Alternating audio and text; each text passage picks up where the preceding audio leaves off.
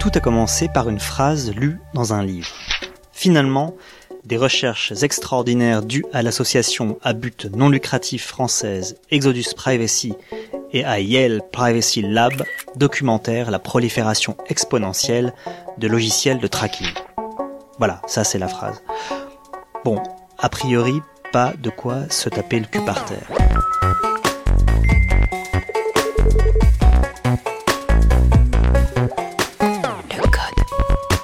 Sauf que c'est la grande Shoshana Zuboff qui a écrit ça. À la page 191 de L'âge du capitalisme de surveillance, son extraordinaire livre qui vient de sortir en français.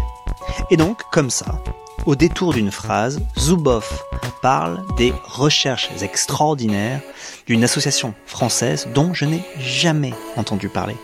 Exodus Privacy. De la porte. Alors, d'abord, je suis vexé. Vexé que Zuboff, depuis ses bureaux de Harvard, connaisse une asso française dont je n'ai pas entendu parler. Mais passer la blessure d'orgueil, ça me rend curieux. Qu'est-ce que cette association fait de si extraordinaire pour que Shoshana Zuboff la mentionne dans un livre qui est sans doute un des plus grands livres critiques écrits sur l'économie numérique? Le code a changé. Alors, je résume comment Zuboff en vient à parler d'Exodus Privacy. À ce moment du livre, là, elle est en train de raconter avec force détail comment Google a été le pionnier du capitalisme de surveillance. Comment Google a imposé au monde ce modèle économique qui consiste à vendre à des annonceurs des profils de consommateurs le plus fin possible, profils élaborés en surveillant donc les comportements numériques des internautes. Et Zuboff raconte notamment le rôle joué par Android dans tout ça. Android, c'est le système d'exploitation pour smartphone de Google. Alors aujourd'hui, il équipe à peu près 85% des smartphones euh, du monde, soit plus de 2 milliards. Or, les gens qui ont des téléphones sous Android téléchargent des applications dans Google Play, le magasin d'applications de Google. Et ces applications sont pleines de logiciels qu'on appelle des trackers, ou pisteurs, ou traceurs en français. Des petits programmes donc qui sont fabriqués précisément pour récolter des données sur nous nos comportements. Alors ces pisteurs, on ne les voit pas. On ne sait pas qu'ils sont là. Dans des applis anodines, celles que je télécharge par exemple pour euh, avoir la météo, une appli de drague, celle d'un journal ou euh, un jeu gratuit pour les enfants. Et pourtant, ils sont l'outil d'extraction des données personnelles qui vont ensuite nourrir le capitalisme de surveillance. Et c'est là où Exodus Privacy intervient. Ce qu'on comprend en lisant Zuboff, c'est que l'association déniche les pisteurs dans les applications d'Android. Exodus Privacy, ce sont des trackers de trackers. Ah évidemment, ça m'intrigue. Qui sont les gens qui font ça? Comment ils s'y prennent? Et c'est quoi d'ailleurs vraiment un pisteur? Comment ça marche? Est-ce qu'on peut échapper à ces pisteurs? Alors évidemment, ni une ni deux, je joins la présidente actuelle d'Exodus Privacy qui porte le pseudo rigolo de Metalpoo. Et quelques semaines plus tard, voici Metalpoo qui vient jusqu'à la maison de la radio, accompagné d'un autre membre historique lui de Exodus Privacy, qui a le pseudo rigolo aussi de Louis IX, et tous les deux me racontent comment ils sont devenus des pisteurs de pisteurs, comment a commencé l'histoire d'Exodus Privacy. C'est né à l'été 2018, si mes souvenirs sont bons. 17. 17, pardon. pardon. Par un article de Numérama qui parlait des pisteurs, justement, dans les applications des magazines sans, sans péjoration de, de ma part, féminins. Closer, Biba, ce genre de choses, qui étaient effectivement bourrés de pisteurs. Et puis, euh, l'une des fondatrices de l'association a regardé ça et s'est dit, mais, et dans les autres applications? Elle en a pris au hasard. Elle s'est rendue compte qu'il y en avait énormément et elle a lancé sur, euh, sur Mastodon une- un appel en disant, euh, j'ai vu des trucs phénoménaux, euh, qui vient m'aider? Et on s'est retrouvé sur IRC, moi je suis arrivé le deuxième ou le troisième jour. Mhm. D'autres étaient déjà là, à décortiquer ce qu'on ce qu'on voyait. Et puis en- dans la semaine, on a elle, soyons vrais, la, a codé la le- le- l'embryon de plateforme pour pouvoir faire les analyses que l'on fait euh, actuellement. Tiens, c'est drôle ça. Donc à l'initiative de tout ça, il y a une femme. C'est pas si courant ça dans le monde techno. En faisant quelques recherches pas très compliquées, hein, je vois qu'elle s'appelle Esther, parce qu'elle est souvent mentionnée dans les textes d'Exodus Privacy, et j'ai l'impression qu'elle en est comme euh, une sorte de figure tutélaire. Et Louis IX m'explique pourquoi. Quand on discutait d'une euh, nouvelle fonctionnalité ou de quelque chose qui n'allait pas, on se disait on voit ça demain parce qu'il est déjà 23h30. Euh, Mais elle continuait à coder dans la nuit, le lendemain matin c'était fait. Donc ah. effectivement, sa, sa figure est assez importante dans l'association. Note pour plus tard, rencontrer Esther, si elle est d'accord bien sûr. Au départ, donc, il y a Esther. Mais les autres, c'est qui? À ce que vient de dire Louis IX, on peut un peu le deviner. Hein.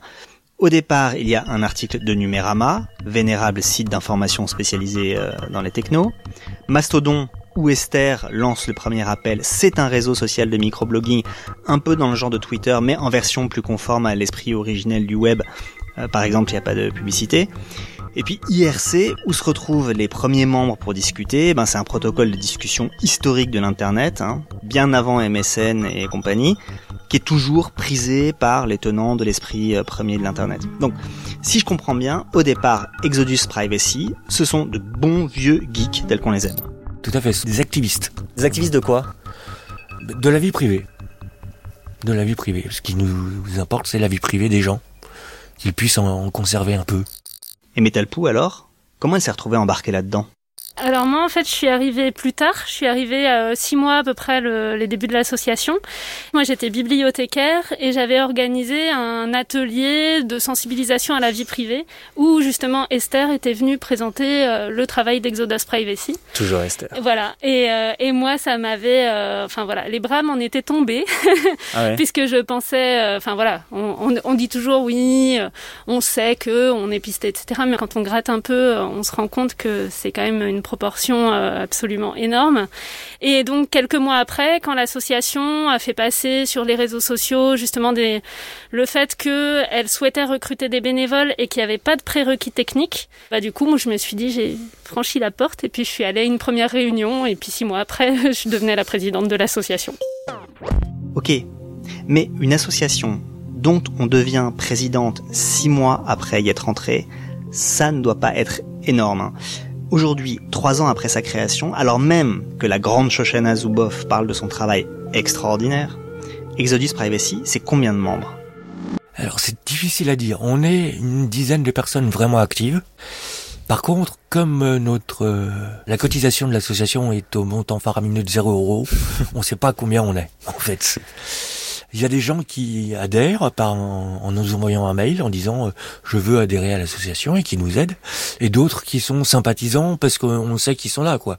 Éparpillés, vous êtes éparpillés. Totalement. Oui. On a une communauté assez extraordinaire. Comme on fait que du logiciel libre et tous nos supports, etc., sont sous licence libre, donc sont accessibles en ligne, modifiables en ligne, améliorables en ligne. Donc on a toute une communauté qui gravite autour de nous, qui nous file des coups de main, en fait, sans forcément être membre de l'association.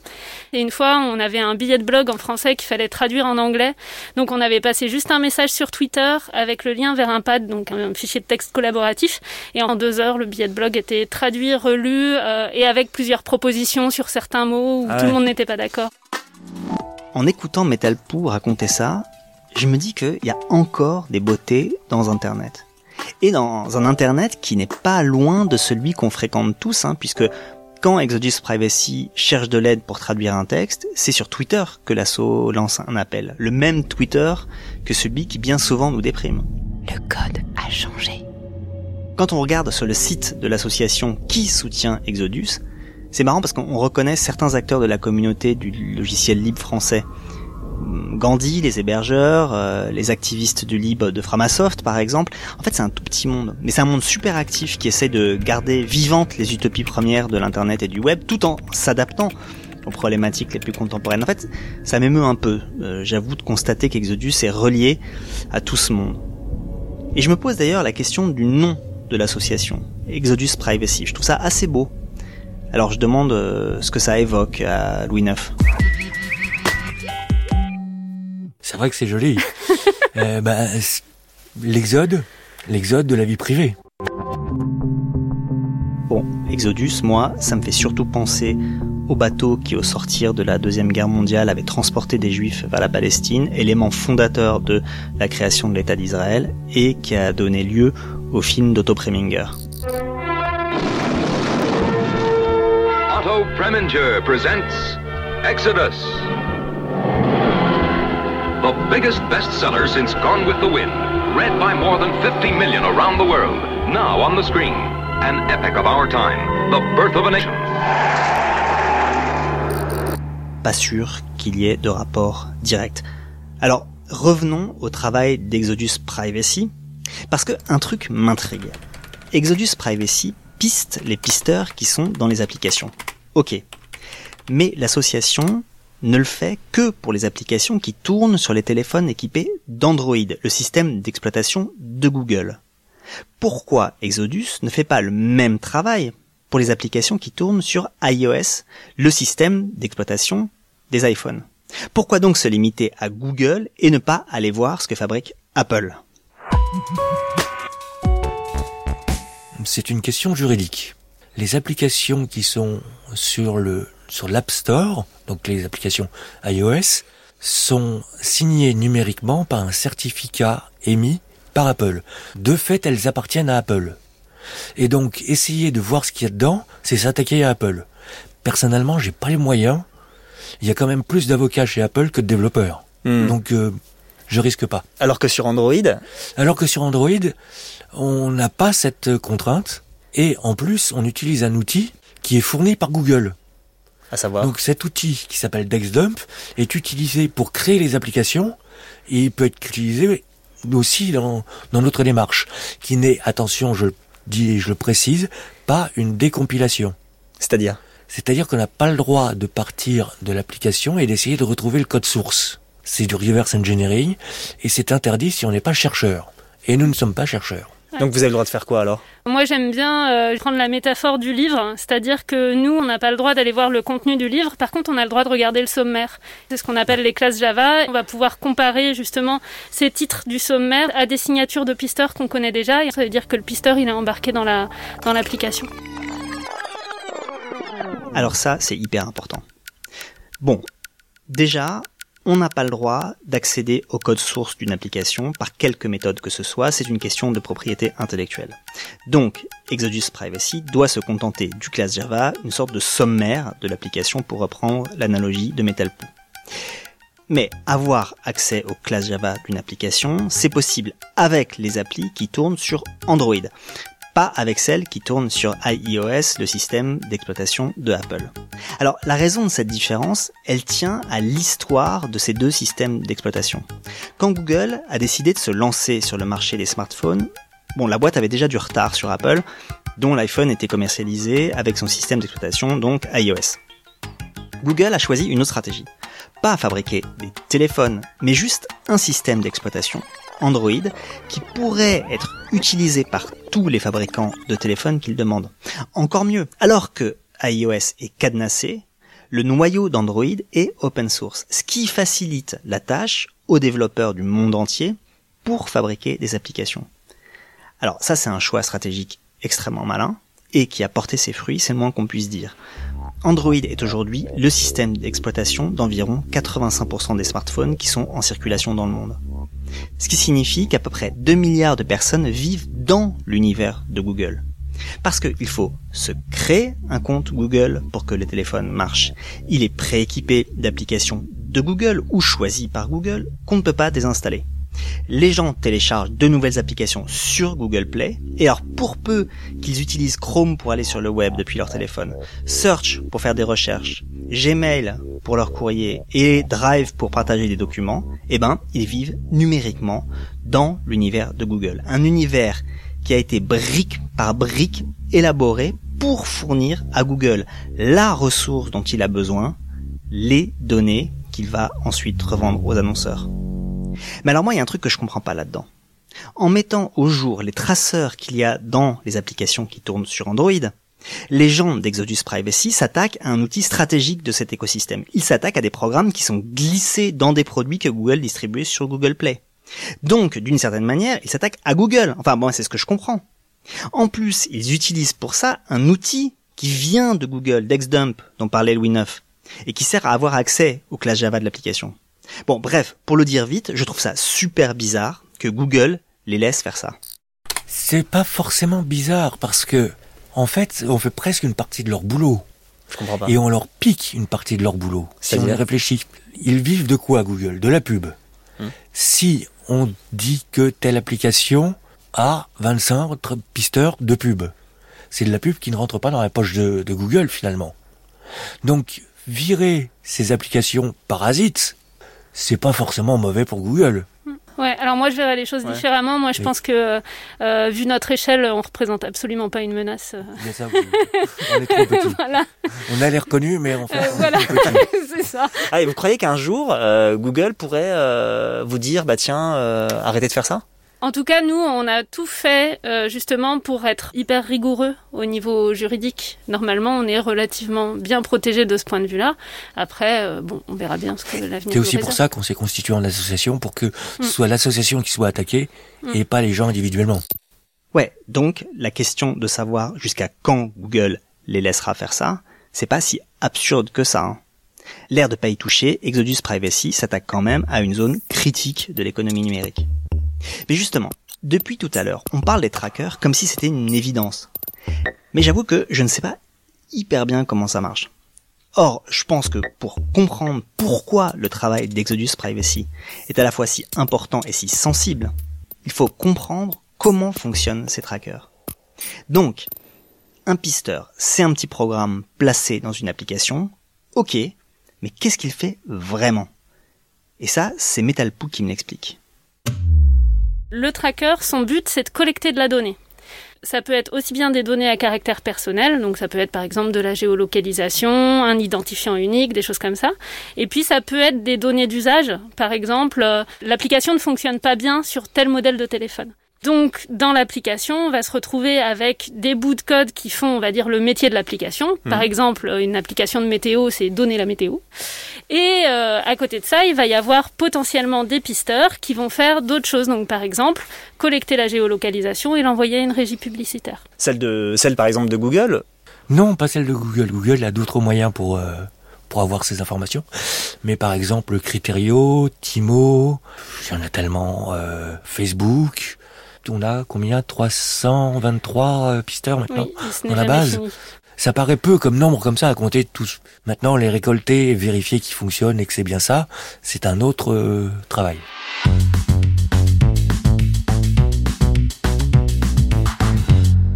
De la porte. Donc voilà. Quand on utilise une application qui a des pisteurs, sans le savoir, dès qu'on lance l'application, on se connecte avec plein d'acteurs qui n'ont rien à voir avec l'application et à qui sont envoyées des informations. Alors, pour me figurer le truc, je passe par une analogie. Rappelons-nous l'ancien monde, où avant de faire tout depuis notre téléphone, on avait ben, euh, je sais pas, un plan papier pour se diriger dans la ville, un guide de restaurant, un appareil photo, des jeux de société, des journaux, des livres de cuisine, un agenda, etc. Bon bah, quand on utilisait ces objets personne à part notre entourage n'en savait rien. Aujourd'hui, quand je cherche une recette dans Marmiton, des trackers le savent et le balancent à des entreprises que ça intéresse. D'autres pisteurs voient dans mon appli agenda ce que je fais, qui je vois, à quelle heure, etc. Les pisteurs qui sont dans l'application de mon journal préféré savent quels articles je lis, à quelle heure. Les pisteurs de mon appli de navigation savent où je suis, où je vais, à quelle heure, etc. Et je pourrais multiplier les exemples à l'infini. Mais si je comprends bien, il y a quand même des bons pisteurs et des mauvais pisteurs. Des pisteurs qui servent au bon fonctionnement de l'application elle-même, par exemple euh, à faire remonter un bug, et puis d'autres pisteurs qui sont juste là pour envoyer ces informations à des régies publicitaires. Bon, alors est-ce que ça veut dire que Exodus Privacy considère qu'il y a une légitimité de certains pisteurs? Notre parti pris, c'est de ne pas répondre à cette question parce qu'on veut laisser aux personnes le loisir de choisir euh, hmm. justement si elles considèrent qu'un pisteur est légitime ou pas. Il suffit de voir le grand public, son rapport à la publicité ciblée. Il y a des personnes que ça rebute, alors qu'il y a des personnes qui trouvent ça plutôt cool en fait d'avoir des publicités euh, qui sont euh, liées à leurs besoins, etc. Et du coup, nous, on n'est pas là pour juger de ce que les personnes pensent. Enfin, vous faites quand même un travail qui est d'une certaine manière politique. Oui, c'est certain. Mm. Mais on ne veut pas influencer le grand public. On veut simplement lui dire attention, il y a des choses bizarres dans ta poche. Ok, ok, ok. Je comprends la logique. Après tout, la distinction entre pisteur légitime et pisteur illégitime relève de ce qu'on pourrait appeler une subjectivité politique. Bon, si je considère que le fait de recevoir de la publicité ciblée au prix d'une captation de mes données hein, n'est pas un problème, les pisteurs qui le permettent sont légitimes. On peut voir les choses comme ça. Mais ces choses bizarres dans ta poche, là, comme dit Louis IX, elles sont mises là par qui? Enfin, je vais poser la question autrement. Quand on passe quelques applications très courantes au crible de l'outil d'Exodus Privacy qui permet donc de voir les pisteurs que contient chaque application.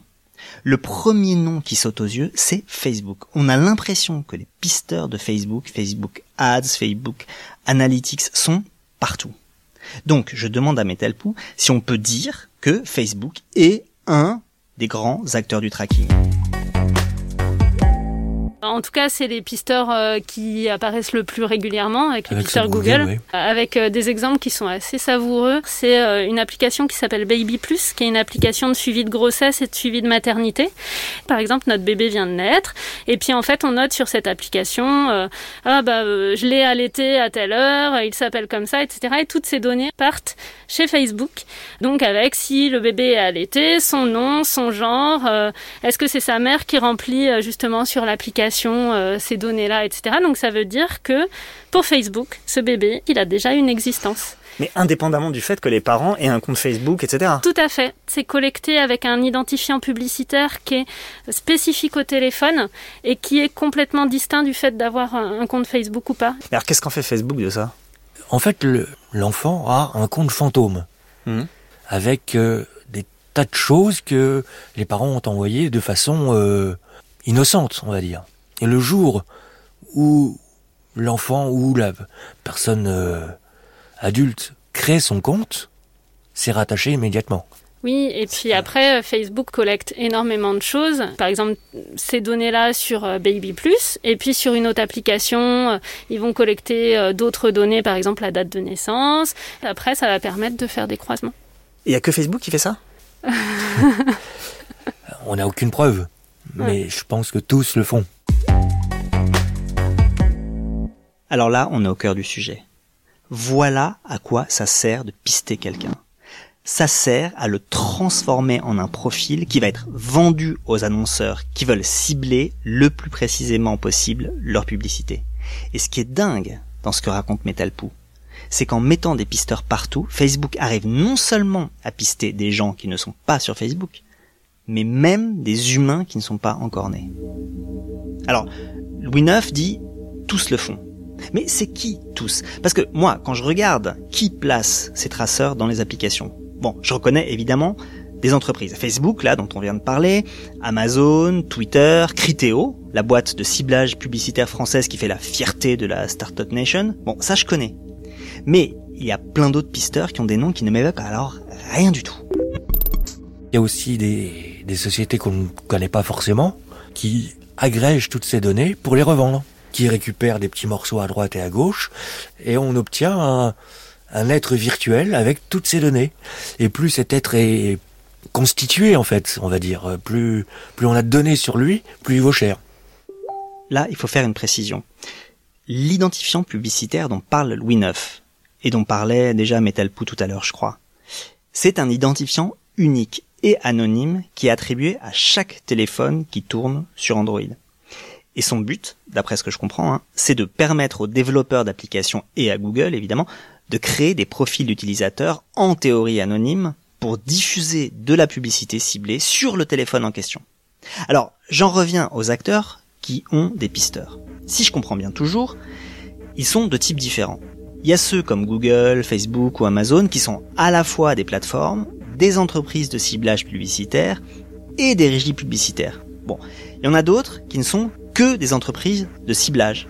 Et puis, il y en a d'autres encore qui se contentent de fournir des données à des entreprises qui vont les transformer en profils ou qui vont les vendre encore à d'autres entreprises. On appelle ça les data brokers, c'est-à-dire les courtiers en données personnelles. Et tout ça, au fond, ça dessine un univers assez compliqué avec des acteurs plus ou moins crades, mais qui se jettent tous sur la même ressource, hein, les données qu'on fournit via nos téléphones et les applications qu'on y télécharge.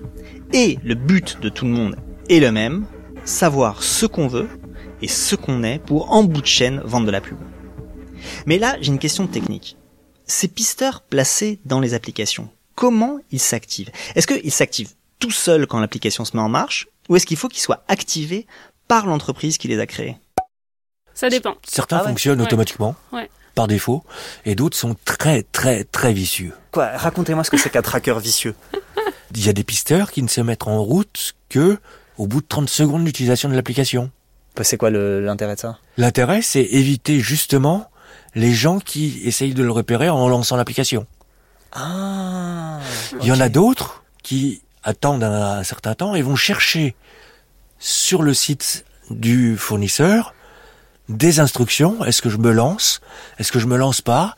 Est-ce que j'ai une campagne toute prête pour les gens du type de, ceux qui possèdent le téléphone, les CSP+, les etc. Et donc, deux personnes avec le même téléphone, les mêmes applications, peuvent avoir ou pas la, la pub.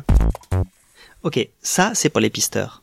Mais quand on se sert de l'outil développé par Exodus Privacy et qu'on regarde ce que contiennent les applications, n'apparaissent pas seulement les pisteurs. Il y a aussi les permissions. Exodus Privacy nous donne pour chaque application le nombre de permissions qu'il y a dans l'appli. Si je passe, par exemple, l'application de Météo France au crible de l'outil euh, d'Exodus Privacy, eh ben, il va me répondre, il y a euh, 20 et quelques traceurs, bon, et 14 permissions. Donc, j'aimerais bien savoir ce que sont ces permissions et pourquoi ça semble à l'association un problème. Bah, les permissions, c'est un peu les accès euh, donnés au téléphone, donc ce soit des accès matériels, par exemple bah, à l'appareil photo, au micro, euh, mais aussi à l'accès, bah, par exemple, de ce qui est enregistré sur le téléphone, donc, par exemple dans les photos, euh, etc. Ça, ça, veut dire que quand vous téléchargez une appli, vous donnez des permissions donc mm. sans le savoir qui sont par exemple celles de euh, avoir accès à vos photos Sans le savoir, non. Pourquoi non? Désormais, euh, Android fait en sorte que l'application demande l'autorisation à l'utilisateur. Ah oui, elle vous dit est-ce que j'ai euh, est-ce que tu m'autorises à aller voir les photos? D'accord. Et souvent on dit oui. Hmm. Et une fois qu'elle a accès aux photos, bah qu'est-ce qu'elle en fait? Et en plus, c'est encore plus pernicieux que ça parce que les demandes d'autorisation ne concernent que les autorisations qui sont considérées comme dangereuses par Google. C'est là où on voit la petite fenêtre s'ouvrir. Euh, cette application va vous demander, a besoin d'accéder à votre appareil photo, etc. Et c'est là où normalement on est censé pouvoir refuser. Mais avec en effet cette limite que des fois, si on refuse, ben, en fait, l'application, elle ne fonctionne pas. Du coup, ça, c'est Google qui décide euh, suivant des considérations euh, qu'on connaît pas. Alors ça, ça c'est extraordinaire. C'est-à-dire que pour avoir accès à certains éléments de notre téléphone, les applications demandent une autorisation, mais c'est Google qui décide de ce qui nécessitera notre assentiment explicite et de ce qui ne nécessitera pas notre assentiment explicite. Alors ça c'est dingue. Il y a donc des autorisations qui sont automatiques. Alors je demande à Metalpoo si elle a un exemple de ces autorisations qu'on donne aux applications mais sans même le savoir. Par exemple, une des autorisations pour laquelle le créateur de l'application n'a pas besoin justement d'autorisation, c'est pour accéder à l'ensemble des applications installées sur le téléphone. Ça, ah il y a accès de toute façon. On sait bien que quand on observe euh, le téléphone de quelqu'un, qu'on voit les applications qui sont installées, on peut deviner plein de choses. On peut deviner euh, la composition familiale, on peut deviner où cette personne habite, en effet son orientation sexuelle, des fois sa religion, ses opinions politiques, etc. Donc, un traceur placé dans une application peut avoir accès à la liste de toutes les applications que j'ai dans mon téléphone juste parce que Google l'autorise à avoir cette information. Tout ça sans que je le sache, bien évidemment. Bon, je trouve ça complètement abyssal. Mais une question me taraude. Quand je vois qu'une application comme celle de Météo France, mais il y en a plein d'autres, hein, est pleine de traceurs et de permissions, je me demande qui les a placés là pourquoi des traceurs de Facebook, d'Amazon, de Criteo et d'autres encore se retrouvent dans une application développée par une entreprise de service public et dont le but est quand même juste de dire le temps qu'il fait. Prenons un exemple tout simple, une application qui a besoin de géolocalisation. Il y a deux méthodes où je lis la doc pendant 4 heures et je la code moi-même, ou je prends un truc tout fait que je mets dans mon application sans savoir ce qu'il y a dedans. Et dedans, il y a peut-être des pisteurs. C'est-à-dire en fait ce que vous dites là, c'est que les développeurs d'applications, en fait, ils codent pas toute l'application de A à Z, ils vont récupérer non. des morceaux sans savoir vraiment ce qu'il y a dedans. Parce que c'est un problème économique. Quand votre euh, chef vous dit il me faut une application qui fasse ça pour vendredi soir et qu'on est mardi matin, vous n'avez pas le temps de lire la doc. C'est pas un manque de volonté, c'est un manque de temps. Donc il va sur une bibliothèque de Donc il va chercher sur internet une bibliothèque qui fait le truc qu'il veut et il met des trucs autour. Ah, et en fait, dans le truc qu'il veut, il peut y avoir un tracker. Euh, ou, 10 ou 20, ou... sans qu'il le sache, parce qu'il n'a pas le code.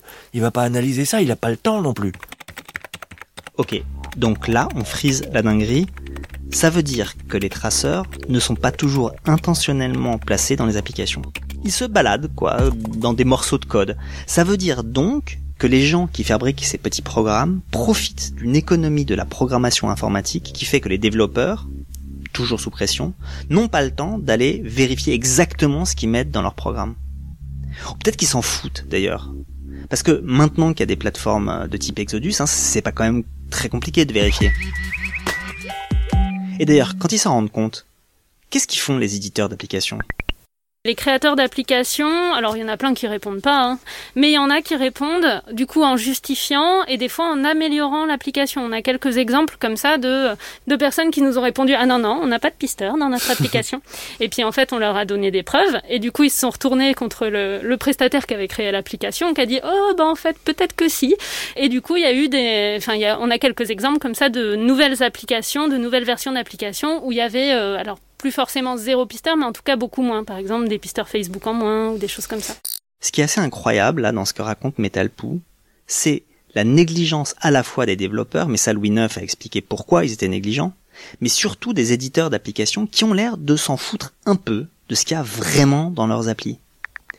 Bon, si on y réfléchit deux minutes, ça veut dire que un des maillons techniques essentiels de ce que Zuboff appelle le capitalisme de surveillance, à savoir les pisteurs hein, donc, repose sur la négligence. C'est quand même dingue. Bon, j'imagine qu'il y a aussi beaucoup d'intentionnalité là-dedans. D'abord parce qu'il faut bien que quelqu'un ait placé les pisteurs dans ces morceaux de code fonctionnels qui se baladent dans les bibliothèques. Est-ce qu'il y a des gens qui sont payés pour ça? Placer des pisteurs dans les bibliothèques? Alors ça, je sais pas. Et puis ensuite, il doit y avoir des éditeurs d'applications qui savent très bien qu'il y a plein de pisteurs dans leur appli parce qu'ils ont été placés là à dessein, parce que d'une manière ou d'une autre, l'éditeur de l'application a quelque chose à y gagner. Bon, et d'ailleurs, je me pose une question. Quels sont les types d'applications dans lesquelles on trouve le plus de traceurs? Je crois que ce sont les jeux qui arrivent en premier. Hein. Ah ouais Ouais, ouais. Les, jeux sont pas mal, ouais. Les, jeux, sont, des... C'est-à-dire qu'ils peuvent avoir jusqu'à combien 40, 50 euh, Alors ça, non, c'est plutôt Marmiton. Bah, marmiton? Oui. Marmiton. Ah ouais. Ah oui, Marmiton, c'est une... Ça a été notre euh, notre vainqueur plusieurs fois. Euh. Mais je crois qu'ils ont diminué sur les nouvelles versions. Je crois qu'ils ont. Voilà. Ah juste expliquez-moi pourquoi Marmiton. Euh, alors, faudrait... alors, ça appartient au groupe. Ça appartient au groupe au féminin. Globalement, les applications du groupe au féminin, elles ont en général pas mal de pisteurs. Ah ouais, un retour aux sources. Donc, puisqu'on s'en souvient, hein, c'est par un article paru dans Numérama sur les pisteurs dans les applis du groupe au féminin qu'avait commencé l'aventure d'Exodus. Bon, deux D'abord, si trois ans après la création d'Exodus Privacy, le groupe au féminin est toujours très bien placé dans les applis pleines de traceurs, ça veut dire qu'il y a encore du boulot pour que les choses changent. Ensuite, ce groupe, comme son nom l'indique, au féminin, vise une population féminine. Bon, même si moi, par exemple, je vais très souvent sur Marmiton, mais bon, j'ai pas téléchargé l'appli, je passe par le web. On peut imaginer que c'est un public plutôt féminin qui est visé, enfin, en tout cas considéré comme ça par les annonceurs. Je me demande s'il n'y a pas un sens à ça. Parce que l'autre domaine où il y a beaucoup de pisteurs, ce sont les jeux gratuits comme le disait Metalpoo et Louis IX, qui sont souvent utilisés par les enfants. C'est une horreur. C'est absolument une horreur. Ça devrait être totalement interdit. Ah ouais. Pour des jeux pour des enfants, euh, traquer des enfants comme ça, non, c'est pas. Parce que c'est quoi comme type de, de traceur que vous trouvez dans ces. Euh, c'est toujours la même chose, de la pub ciblée, de la euh, le petit bandeau. Euh, tu, si tu cliques maintenant, tu as 20 euh, minutes de Spotify gratuit. Euh. Alors là, quand il dit ça, Louis IX fait, je crois, hein, référence à ce qu'on appelle en marketing digital le Real Time Bidding, RTB, hein, c'est l'acronyme. C'est-à-dire que c'est un système d'enchères en temps réel, comme son nom l'indique, qui repose sur l'hyper-personnalisation de la pub. C'est-à-dire que la publicité qui va s'afficher est négociée et délivrée en quelques fractions de secondes en fonction des profils qui ont été élaborés grâce aux pisteurs. Bon, et là, on peut difficilement plaider que les pisteurs soient non intentionnels. Alors, ce dont j'ai aucune idée en revanche, c'est la forme de l'économie qu'il y a derrière. Est-ce que les gens qui développent ces jeux gratuits se font de l'argent en plaçant des pisteurs contre rémunération? Est-ce qu'ils font leurs propres pisteurs et vendent eux-mêmes les données Ou est-ce qu'ils vendent juste l'espace à des annonceurs Bon, vraisemblablement, d'après ce que j'ai compris, c'est plutôt la troisième solution.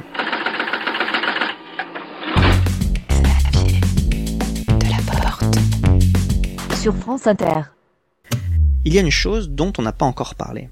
C'est la manière dont Exodus s'y prend pour tracer les traceurs. Enfin, techniquement, je veux dire. Parce que depuis le début, je parle de l'outil que l'association a développé et qui permet de détecter les pisteurs qu'il y a dans les applis. Outil que Esther, donc la déesse tutélaire, avait commencé à coder au tout début de l'histoire. Bon, cet outil, il est hyper simple à manipuler, même pour moi. Mais est-ce que c'est un truc compliqué à fabriquer informatiquement? L'outil lui-même est pas extrêmement compliqué. Le cœur de l'outil est pas très très compliqué. Techniquement, c'est d'un côté avoir l'application, récupérer la liste des classes Java, ça s'appelle comme ça, et de l'autre côté avoir la liste des pisteurs qu'on a, et puis euh, telle ligne, on vérifie dans les pisteurs si ça existe, mais comment, par exemple, vous avez une liste de pisteurs? Oui, voilà, c'est un travail de longue haleine, justement, augmenter notre base de connaissances de pisteurs. Ce qui se passe, c'est que, euh, donc là, on se repose encore une fois sur la communauté. Il y a des personnes autour de nous euh, qui s'amusent avec leur téléphone, qui voient passer des connexions réseau de leur téléphone qui sont un peu bizarres, qui ressemblent à un pisteur, et donc ils ajoutent ce pisteur-là en disant ah bah j'ai vu tel truc passer, il mmh. faudrait le regarder de plus près. Et après nous, on a tout un travail où justement on fait des analyses complémentaires, on va sur le site euh, du pisteur en question, on lit la doc, etc. pour voir en fait si ça correspond vraiment à un pisteur et si oui, quel est justement son mode de détection. C'est un travail absolument sans fin et où on essaye de faire des soirées un peu joyeuses parce que aller, aller sur les sites des pisteurs qui vendent un monde euh, justement où le marketing est merveilleux et les gens sont heureux parce qu'ils ont des services adaptés à leurs besoins, euh, il y a des fois c'est un petit peu déprimant. Le code a changé. Ah ouais, donc voilà, les gens d'Exodus Privacy se retrouvent régulièrement, chacun derrière son ordi, euh, pour des soirées donc où ils essayent d'identifier des pisteurs.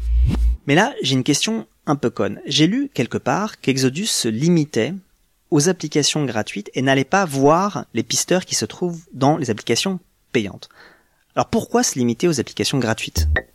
Parce qu'on n'a pas les moyens de les acheter.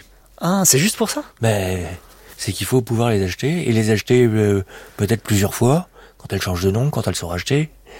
Euh, une appli à 15 euros, euh, ça va gréver notre budget qui n'est pas énorme. Ah ouais, c'est juste ça qui fait que vous limitez aux applis bah oui. gratuites. Alors ça, ça pose une question importante. Qu'est-ce que Exodus Privacy ne voit pas? Qu'est-ce qui échappe à leur chasse? Bon, déjà donc on le sait, il y a ce qu'il y a dans les applications payantes. C'est beaucoup et c'est dû au manque de moyens financiers. Mais est-ce que il y a des pisteurs qui échappent à Exodus Privacy pour des raisons techniques? Enfin, pour le dire autrement, est-ce qu'il y a des choses qu'Exodus Privacy aimerait faire et n'arrive pas à faire?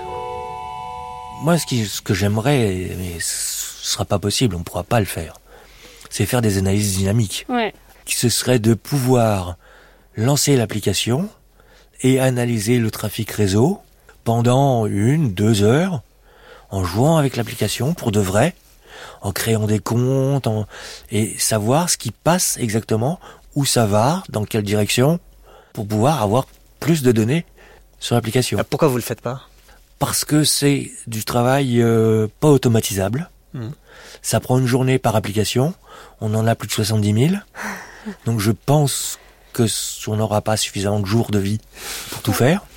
C'est passionnant, ça c'est sûr. Passionnant, c'est-à-dire? Pourquoi c'est passionnant? Bah, Parce qu'on on, tire un fil et toute la pelote vient. Et en analysant en statique et pas en dynamique, il y a plein de choses qui vous échappent, vous pensez? Oui. Oui, oui, tout à fait. Mais comme quoi, Les fameux pisteurs qui se lancent qu'au bout de 10 minutes. Les fameux euh, pisteurs qui vont chercher leurs instructions. Puisqu'on n'analyse pas le réseau, en fait, avec l'analyse statique, on sait que le code est présent, mhm. mais on ne sait pas s'il est actif. Et Metalpoo, la présidente, qu'est-ce qu'elle en pense? Qu'est-ce que Exodus Privacy ferait s'il en avait les moyens techniques?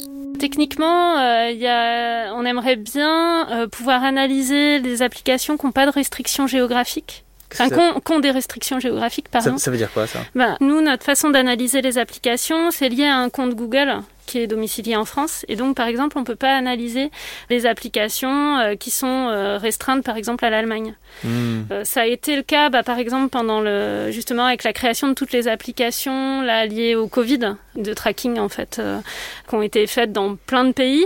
On ne pouvait pas les analyser, nous, sur notre plateforme, parce que souvent, elles étaient restreintes géographiquement. Donc après, il existe d'autres outils, mais du coup, il y avait des personnes qui voulaient analyser bah, l'application de leur pays et qui ne pouvaient pas le faire. Ah ouais, évidemment, en bonne présidente, Metalpoo, elle résonne worldwide. C'est vrai que c'est malheureux hein, que les huit membres très actifs d'Exodus ne puissent pas traquer les pisteurs du monde entier. D'ailleurs, c'est une question que je me pose. Est-ce qu'il y a une sorte de géopolitique du pisteur? Moi, je m'interroge sur euh, bah, les pisteurs asiatiques. J'ai l'impression qu'on les connaît un petit peu, mais pas tant que ça. Mmh. Là, on est en train d'en découvrir. C'est un champ que nous, on connaît pas trop. Et puis en plus, il y a la barrière de la langue. Quand les sites sont que en chinois, c'est un peu problématique.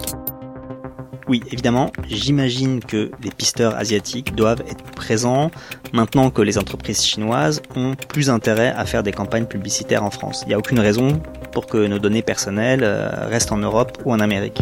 Donc, ok, le champ à couvrir est infini et on voit mal comment Exodus pourrait en venir à bout. Et donc, je me demande comment on pourrait échapper à tout ça si on le voulait. Bon, déjà, prenons un cas simple je veux toujours la, mon appli météo clean. Je passe celle de Météo France au crible de la plateforme. Elle a plein de pisteurs et de permissions. Alors, ok, qu'est-ce que je fais? Mais on peut trouver plein d'autres applications météo qui marchent très bien et qui n'ont pas de pisteur. Ok, donc c'est ça ce que vous dites. Ce que vous dites, c'est fuyer les, les, les, applis qui ont trop vous de Vous savez que celle-là a des, a des pisteurs. Mm. Si ça vous dérange pas, bah, continuez comme ça. Par contre, vous en trouverez d'autres qui n'en ont pas. D'accord, ok. Du coup, on a proposé des pages pédagogiques avec euh, justement des liens, par exemple un store euh, qui s'appelle F-Droid, qui propose des applications libres. Alors, il y en a certaines qui ont des pisteurs hein, dedans, mm. mais par contre, c'est transparent. C'est-à-dire qu'on le sait, et en fait, il y a plein d'applications qui n'ont pas de pisteurs. Et puis, euh, à un moment, il faut se poser la question, bah, telle application, est-ce que j'ai vraiment envie de l'installer? Est-ce que je ferais pas un petit tour dans les applications qui sont déjà installées sur mon téléphone et je me rends compte qu'en fait, la moitié, je les utilise pas et donc je peux les D'accord. Donc, ce à quoi invite Metalpoo, c'est une sorte d'assaise applicative, quoi. Ou alors une éthique de l'application. D'ailleurs, à ce propos, il y a quand même des lois. Hein. Notamment, l'Union européenne s'est dotée en 2016 d'un règlement général sur la protection des données, dit RGPD, dont le but est de mieux protéger les données personnelles des internautes européens. Alors, est-ce que Exodus Privacy a vu les effets du RGPD quand il a été mis en application en mai 2018 Et plus généralement, est-ce qu'ils observent, depuis leur point de vue, des progrès? Je crois qu'il y a des progrès. Ouais. On avait fait un, essai entre avant et après la divulgation du, enfin la, mise en place du RGPD. Ouais. Et on s'est rendu compte qu'il n'y avait pas de différence. Ah bon? Non, ça n'avait absolument rien changé. C'est-à-dire qu'il n'y a pas moins de traceurs ou de traceurs plus... Il n'y avait, pas moins de traceurs, il n'y avait pas plus de traceurs. Mm. C'est alors certaines applications ont fait, ont joué le jeu et ont supprimé les, les pisteurs, d'autres en ont rajouté. Dans l'ensemble, ça n'a pas bougé, mais j'ai l'impression quand même que petit à petit, la conscience vient aux, aux développeurs. Bon, tant mieux. Mais il y a une chose encore que j'ai du mal à saisir. Je sais que Exodus Privacy a été entendu par la CNIL, la Commission nationale informatique et liberté. Mais pourquoi ce que fait l'association n'a pas l'air d'intéresser au-delà du monde numérique Alors même que c'est un travail qui est essentiel? Pourquoi des hommes ou des femmes politiques ne s'emparent pas de ces questions? Pourquoi est-ce que 60 millions de consommateurs, par exemple, n'est pas en lien direct avec Exodus? Peut-être n'ont-ils pas entendu parler de nous, ouais. après tout. On n'est pas si gros que ça, on est 8. enfin, vous êtes 8, mais vous êtes mentionné euh, chez Zuboff, l'université d'Yale s'intéresse à ce que vous faites, enfin, vous êtes connecté quand même à... On est connecté à énormément de monde, mais il y a peut-être un manque d'interaction quelque part. Bon, ce manque d'interaction, comme dit Louis IX, il a peut-être des raisons politiques. Après tout, comme le rappelait tout à l'heure Metalpou, tout le monde ne trouve pas scandaleuse la publicité ciblée. Hein. Mais il y a peut-être une raison plus philosophique qui expliquerait un peu notre euh, résignation. Shoshana Zuboff, bon toujours elle, hein, elle a un concept que j'aime bien, l'inévitabilisme. Elle veut dire par là que les acteurs de la tech ont réussi à nous faire entrer dans la tête que certains inconvénients du progrès étaient inévitables. En gros, vous voulez gratuitement des trucs géniaux comme le search de Google, Gmail, Google Maps, eh ben, il est inévitable qu'on extrait et marchande vos données personnelles. L'inévitabilisme, c'est ce qui fait que les progrès de la techno ne sont pas négociés, parce qu'ils vont de même, quoi, dans, un sens qui nous est présenté comme inéluctable. Bon, soit dit en passant, hein, c'est exactement ce qui s'est passé autour de la 5G. Mais alors, j'en reviens à mes pisteurs. Et je me pose une question. Est-ce qu'il y a des moyens d'y échapper complètement? Alors, imaginons une solution pratique toute simple. Si régulièrement je change de numéro de téléphone, est-ce que ça me permettrait d'échapper à la traque? Changer de numéro de téléphone en changeant simplement la carte SIM mais en gardant le téléphone, ça reste le même téléphone, donc le même identifiant publicitaire. Donc la traque continue. Par contre, si vous changez de téléphone et de numéro, à ce moment-là, eh ben, il faut, il va falloir qu'il refasse tout le boulot. Alors ça peut coûter cher. Alors il existe dans les téléphones Android le moyen de réinitialiser l'identifiant publicitaire. C'est très bien caché. Ouais. Et à ce moment-là, ça rend caduque le traçage précédent. Mais il faut aussi nettoyer le reste. Oui, parce que ça veut dire, ça veut dire aussi que par exemple, entre temps, euh, Facebook, par exemple, qui a des trackers partout, a pu de toute façon vous créer un profil. Google vous a créé un profil, et cela, même si vous changez de numéro de téléphone, euh, d'identifiant publicitaire, etc., ils continueront d'exister. oui, ils continueront d'exister. Ils finiront par vous retrouver de toute façon. Hmm. D'accord. Donc c'est impossible d'y échapper. C'est pessimiste, ce que je vais dire. C'est compliqué d'y échapper peur que ce soit très difficile. Après, il existe quand même des contre-mesures et notamment il y a euh, des sur F-Droid, il y a un outil qui s'appelle Blockada, qui est un bloqueur de pub hmm. qui permet de bloquer la communication entre le téléphone et un certain nombre de sites tiers qui sont liés à pas mal de pisteurs et qui permettent en fait de diminuer euh, le nombre de données qui fuitent. Pour moi, le, la question du pistage, c'est un système en fait. Et donc du coup, pour remettre en cause un système, il faut forcément une prise de conscience collective. Oui, c'est pas changer son numéro ou changer son téléphone qui fera qu'on y échappera. Euh, mm. euh, on y échappera un temps, mais il nous rattrape. Bon, voilà, faut reconnaître, c'est un peu désespérant comme constat. Mais Metalpo, elle le dit très bien, hein. c'est un système vaste qui compte beaucoup d'acteurs puissants. Et d'ailleurs, pour terminer, je voudrais savoir si Exodus a reçu des menaces de la part d'un de ses acteurs, je sais pas, data brokers, fabricants de pisteurs, euh, annonceurs, etc.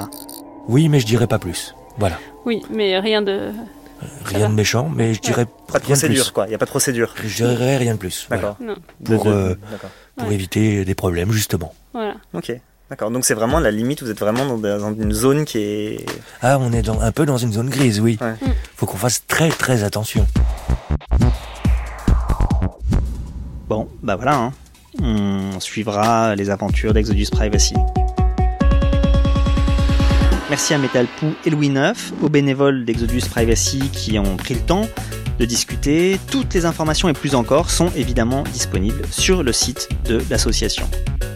À la prise de son, c'était Michel Béziquian, au mixage Jean-Philippe Jeanne, à la réalisation Hélène Pizio.